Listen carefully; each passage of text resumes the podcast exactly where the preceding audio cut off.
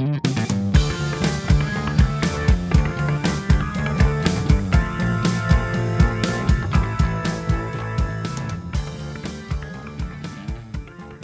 Приветствуем вас на волнах подкастов «Вечерняя и беда». В прямом эфире рубрика аналитиков Фомкины и ее полноправная владелица, инвестиционный аналитик IT Capital Ирина сейчас находится в нашей рубке подкастов. И сегодня мы будем говорить об итогах ушедшего 2020 года и о перспективах грядущего 2021. Ирина, добрый день, как у тебя дела? Роман, привет! Отлично! Как начался ваш год? Замечательно, не жалуемся, готовы к новым свершениям. О чем ты сегодня нам расскажешь? Расскажу о том, какой у нас был тренд в рынке M&A в прошлом году, что происходило в венчурных инвестициях и какие секторы выросли или упали в прошлом году и что нас ждет в 2021, какие есть тренды в ритейле. В общем, нас ждет классическая подборка вкусной аналитики Фомкиной. Предлагаю не задерживаться и погнали разбирать, что там у тебя припасено. 2020 год славился коронавирусом, кризисом, и э, было очень много сомнений о том, какие сектора вырастут, какие нет. А многие э, делали ставку на IT, но нужно понимать, что IT рос в определенных сегментах, то есть мы понимали, что, допустим, рынок рекламы падает, и, соответственно, финансовые показатели Яндекса оказывались не самыми позитивными. Mail, в свою очередь, показал лучшую динамику за счет того, что у него были сервисы и есть сервисы видеоигр, и, собственно, это являлось главным триггером роста у Мейла, хотя они отложили IPO сервиса игр. А если так посмотреть в общем динамику, у нас в 2020 году сильнее всех упал транспорт транспортные связи были, в принципе, перекрыты на некоторое время. Мы видели, что нет возможности полететь в другую страну, нет возможности перемещаться внутри страны. Мы сидели дома некоторое время, позже у нас восстановились перелеты, но, опять же, они были в очень урезанном формате. Однако, если посмотреть на статистику Аэрофлота, ну, можно отметить, что с января по ноябрь а, перевозки пассажиров снизились на 55%. А в ноябре, в принципе, статистика статистика была тоже достаточно негативной, минус 53% год к году. И, естественно, данная ситуация повлияла на динамику котировок этой компании, так же, как и на всех а, авиаперевозчиков.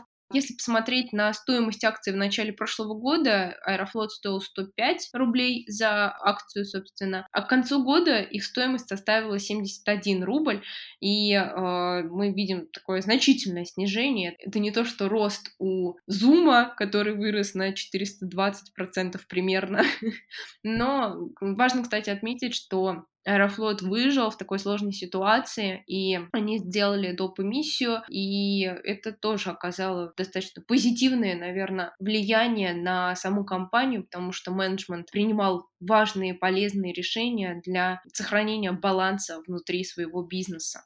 На самом деле логистике досталось очень сильно в 2020 году. К слову, эффект мы чувствуем до сих пор. И даже, например, в такой компании, как IKEA, если вы надумаете заказать себе какую-то кухню в планировщике, натыкать эти ящички, с вероятностью 90% все точно не окажется в наличии. И вам скажут, что товары подвозят, и все это обусловлено логистическими пробуксовками. Чего уж там говорить о других и, возможно, более маститых компаниях компаниях.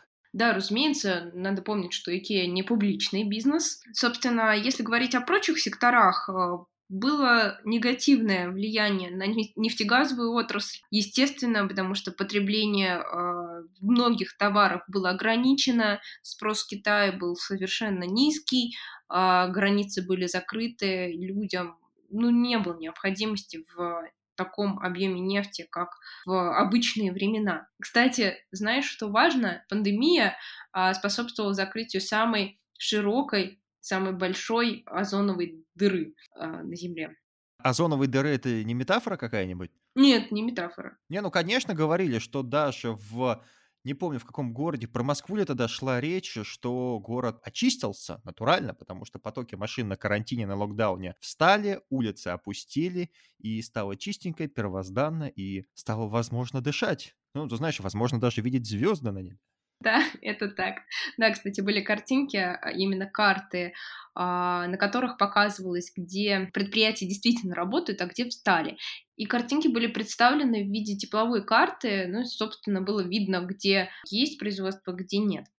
И, собственно, транспорт и нефтегазовый сектор — это а, два сектора, которые упали в 2020 году, прочие сумели восстановиться.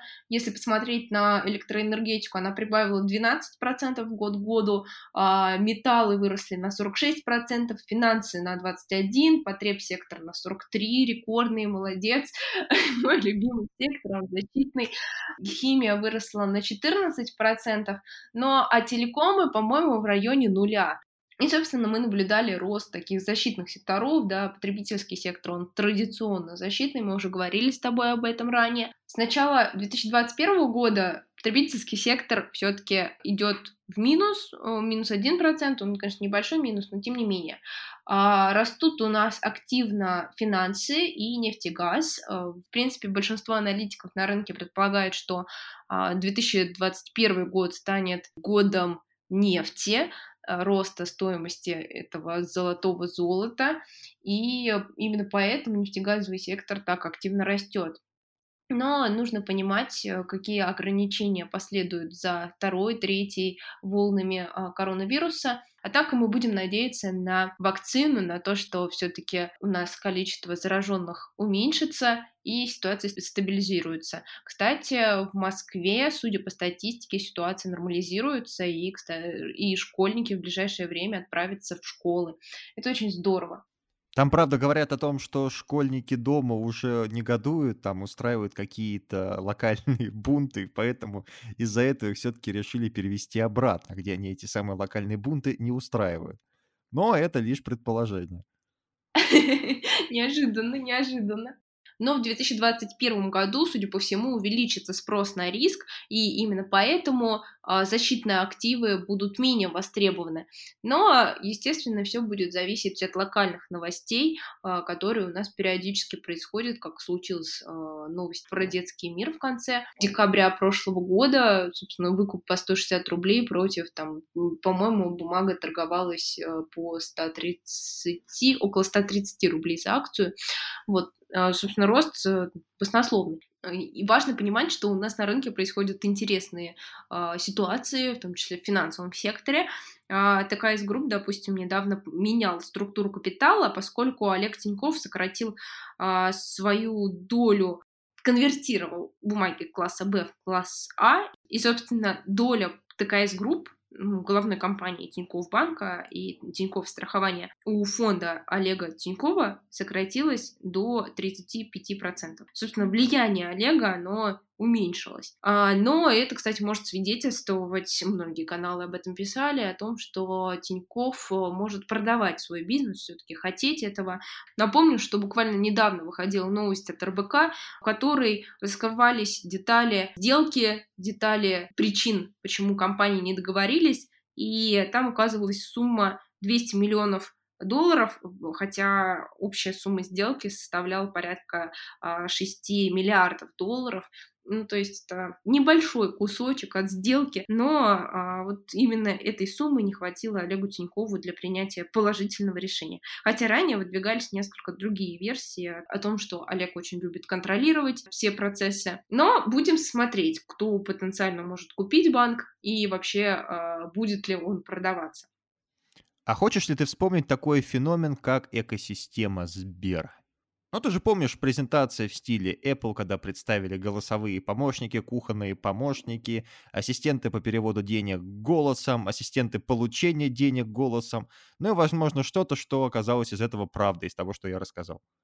Что касается экосистем, в данном случае они будут развиваться, безусловно, и мы увидим синергии в 2021 году, а, и в последующие годы мы увидим, что онлайн-бизнес компании постараются вывести на IPO. Были заявления о том, что Wildberries хочет выйти на IPO.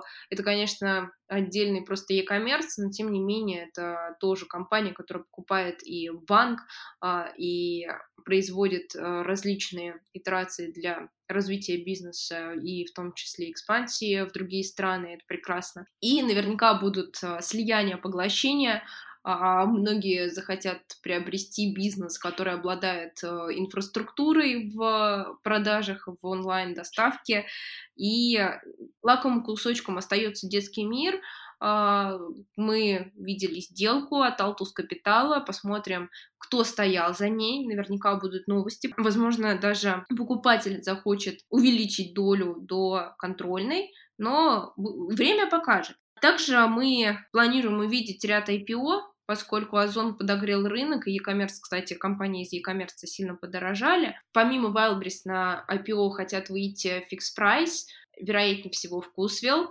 Они давно хотели это сделать, но, кстати, вот Price не реализовывал э, эту идею, поскольку компания боится раскрытия деталей бизнеса, деталей того, как они работают. Это в нынешнее это суперпрозрачное время? Да, именно, понимаешь, в проспекте компании раскрывают детали своей деятельности, своей бизнес-модели, и, собственно, для конкурентов будет легко украсть эту модель, если они увидят, что она такая легкая и легко реализуемая. Но некоторые компании откладывают IPO, допустим, Mail решил не выводить бизнес игр а, на IPO, Иви отложил IPO, поскольку у нас в Госдуме очередной законопроект попытались провести.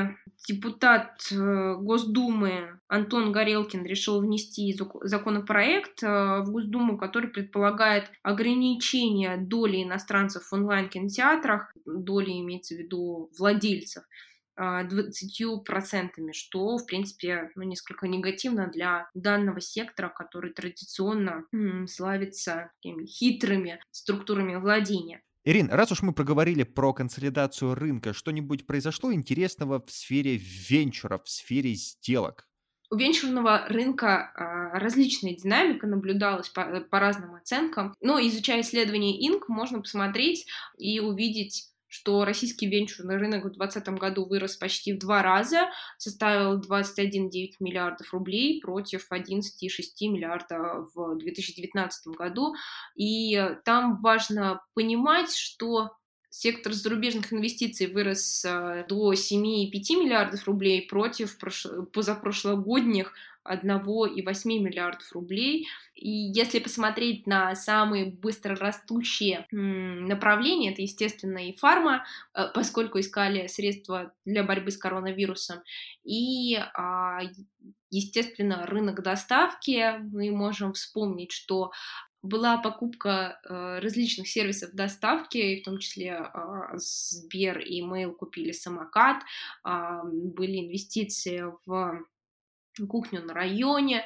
И, собственно, именно эти сервисы сейчас развиваются активно, и мы понимаем, что структура потребления будет меняться, люди переходят в онлайн, в онлайн-доставку, и она активно развивается. Но нужно отметить спад в рынке M&A, хотя все прогнозировали ему рост. Пока мы видели статистику только за 9 месяцев 2020 года, и можно отметить, что а, объем сделок составил 25,5 миллиардов. Это существенно ниже результатов 2019 года, когда рынок составлял 43,5 миллиардов. Ну, то есть сокращение очень значительное. Количество сделок на российском рынке сократилось с 483 до 430. Но, а, кстати, объем инвестиций растет, то есть одна сделка становится дороже. То есть, несмотря на спад в 2020 году, положительный момент все-таки есть. Но это будет неправильно назвать положительным моментом для именно объемов рынка. Можно провести аналогию с ритейлом, где падает трафик, но растет средний чек, но все-таки это скорее негативный, негативный тренд в M&A. Хотя мы должны понимать, что сейчас игроки более слабые уходят с рынка или готовы продаться за а, недорого, и а, их будут поглощать. Видимо, тренд будет достаточно позитивный в 2021 году. А в венчуре, судя по всему, судя по тому, сколько денег сейчас а, есть в экономике, как люди активно стараются инвестировать, сколько IPO у нас произошло за последнее время и сколько планируется, судя по всему, венчурные инвестиции тоже будут расти. И сейчас я хотела бы отметить, что госфонды, в том числе фонды, образованные на средства компаний с госучастием, сделали сделки в 2020 году, делали их. Частные фонды тоже там 94% фондов делали сделки.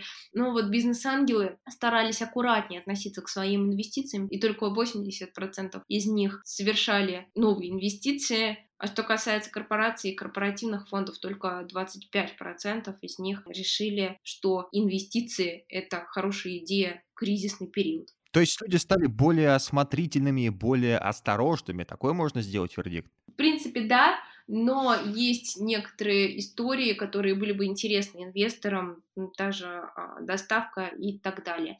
И важно отметить, что многие, в том числе ритейлеры, извини, что делаю фокус на нем сегодня в том числе, планируют вывести свои онлайн-бизнесы, бизнесы доставки на IPO и считают, что это очень перспективная история. Но если посмотреть на зарубежный рынок, это действительно история, которая привлекает инвесторов и развивается очень быстрыми темпами.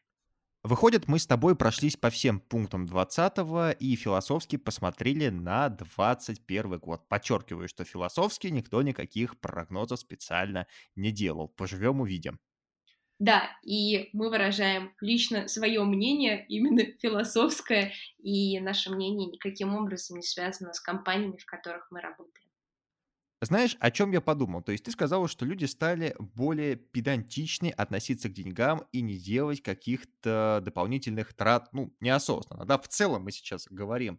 И, скорее всего, на этом фоне у них выросло определенное беспокойство, что ли.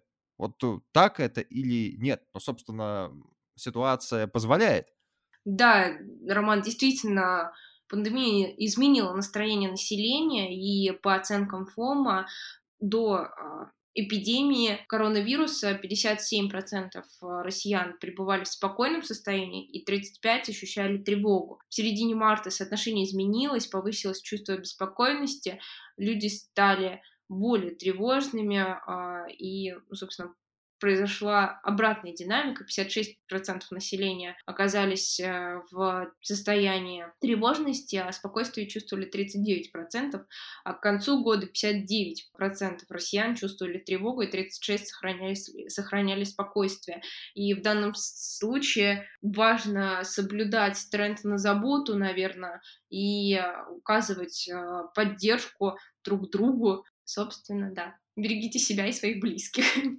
девиз 20 и, собственно, и 21 года только что озвучила Ирина Фомкина, но будем надеяться, что беспокойство в ближайшее время у нас сменится какой-нибудь гармонией и положительными эмоциями. И, собственно, ты об этом нам и расскажешь в будущих выпусках. За это тебе большое спасибо. Давай потихоньку опускать занавес. Спасибо, Роман. До встречи.